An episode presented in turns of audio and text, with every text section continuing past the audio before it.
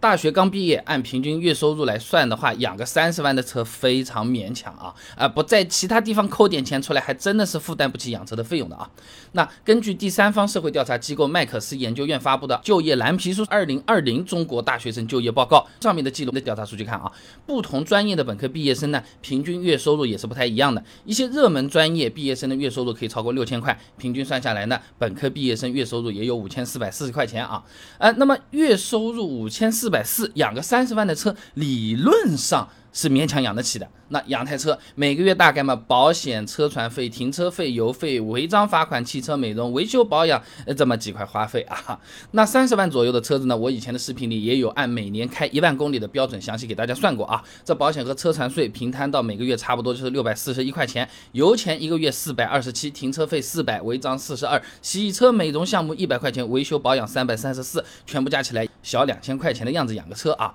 那么按照国家统计局给出的二零二零年居民收入和消费支出情况里面的数据来看啊，这全国居民的消费支出占可支配收入的百分之六十五点九，也就是说啊，你月入五千四百四，你除去开支，大约还剩下了一千八百五十五，不够养车了。刚才是小两千，对不对？那。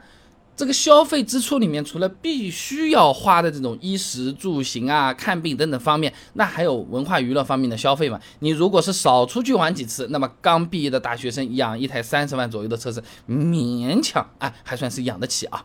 那那那刚才讲的是平均数据了，那不同的人收入也是不一样的。你比如说刚才说的这种热门专业的这种毕业生，月收入相应也更高一点的吗？那刚才那个就业报告里面有数据的，那计算机类的毕业生月收入甚至达到了六千八百五十八，将近七千块钱了。你养一台三十万的车，虽然剩下是不多，你你硬要养也是养得起的啊，但前提是全款买车，不用付那个贷款的月供啊。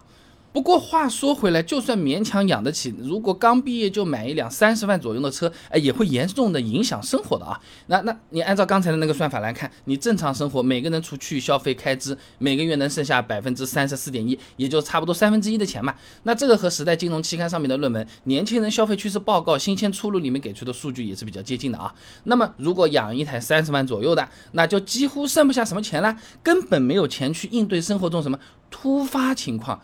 也没有钱和什么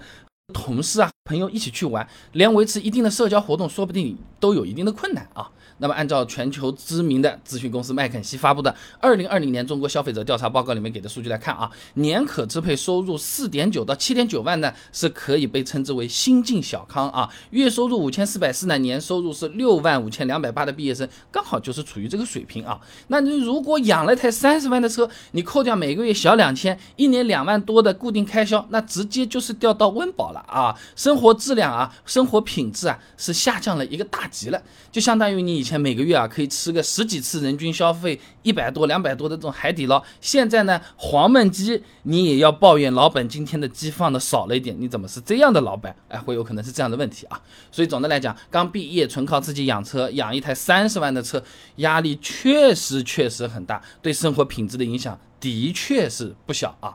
好了，今天的视频呢就先做到这里了。如果各位朋友觉得这个视频做的还不错的话呢，还请点我的头像，点赞转发给你的朋友啊，这个对我真的是非常重要，动力来源嘛。而且这样你每天就能收到一段超过六十秒的汽车使用小技巧了。备胎说车，等你来玩哦。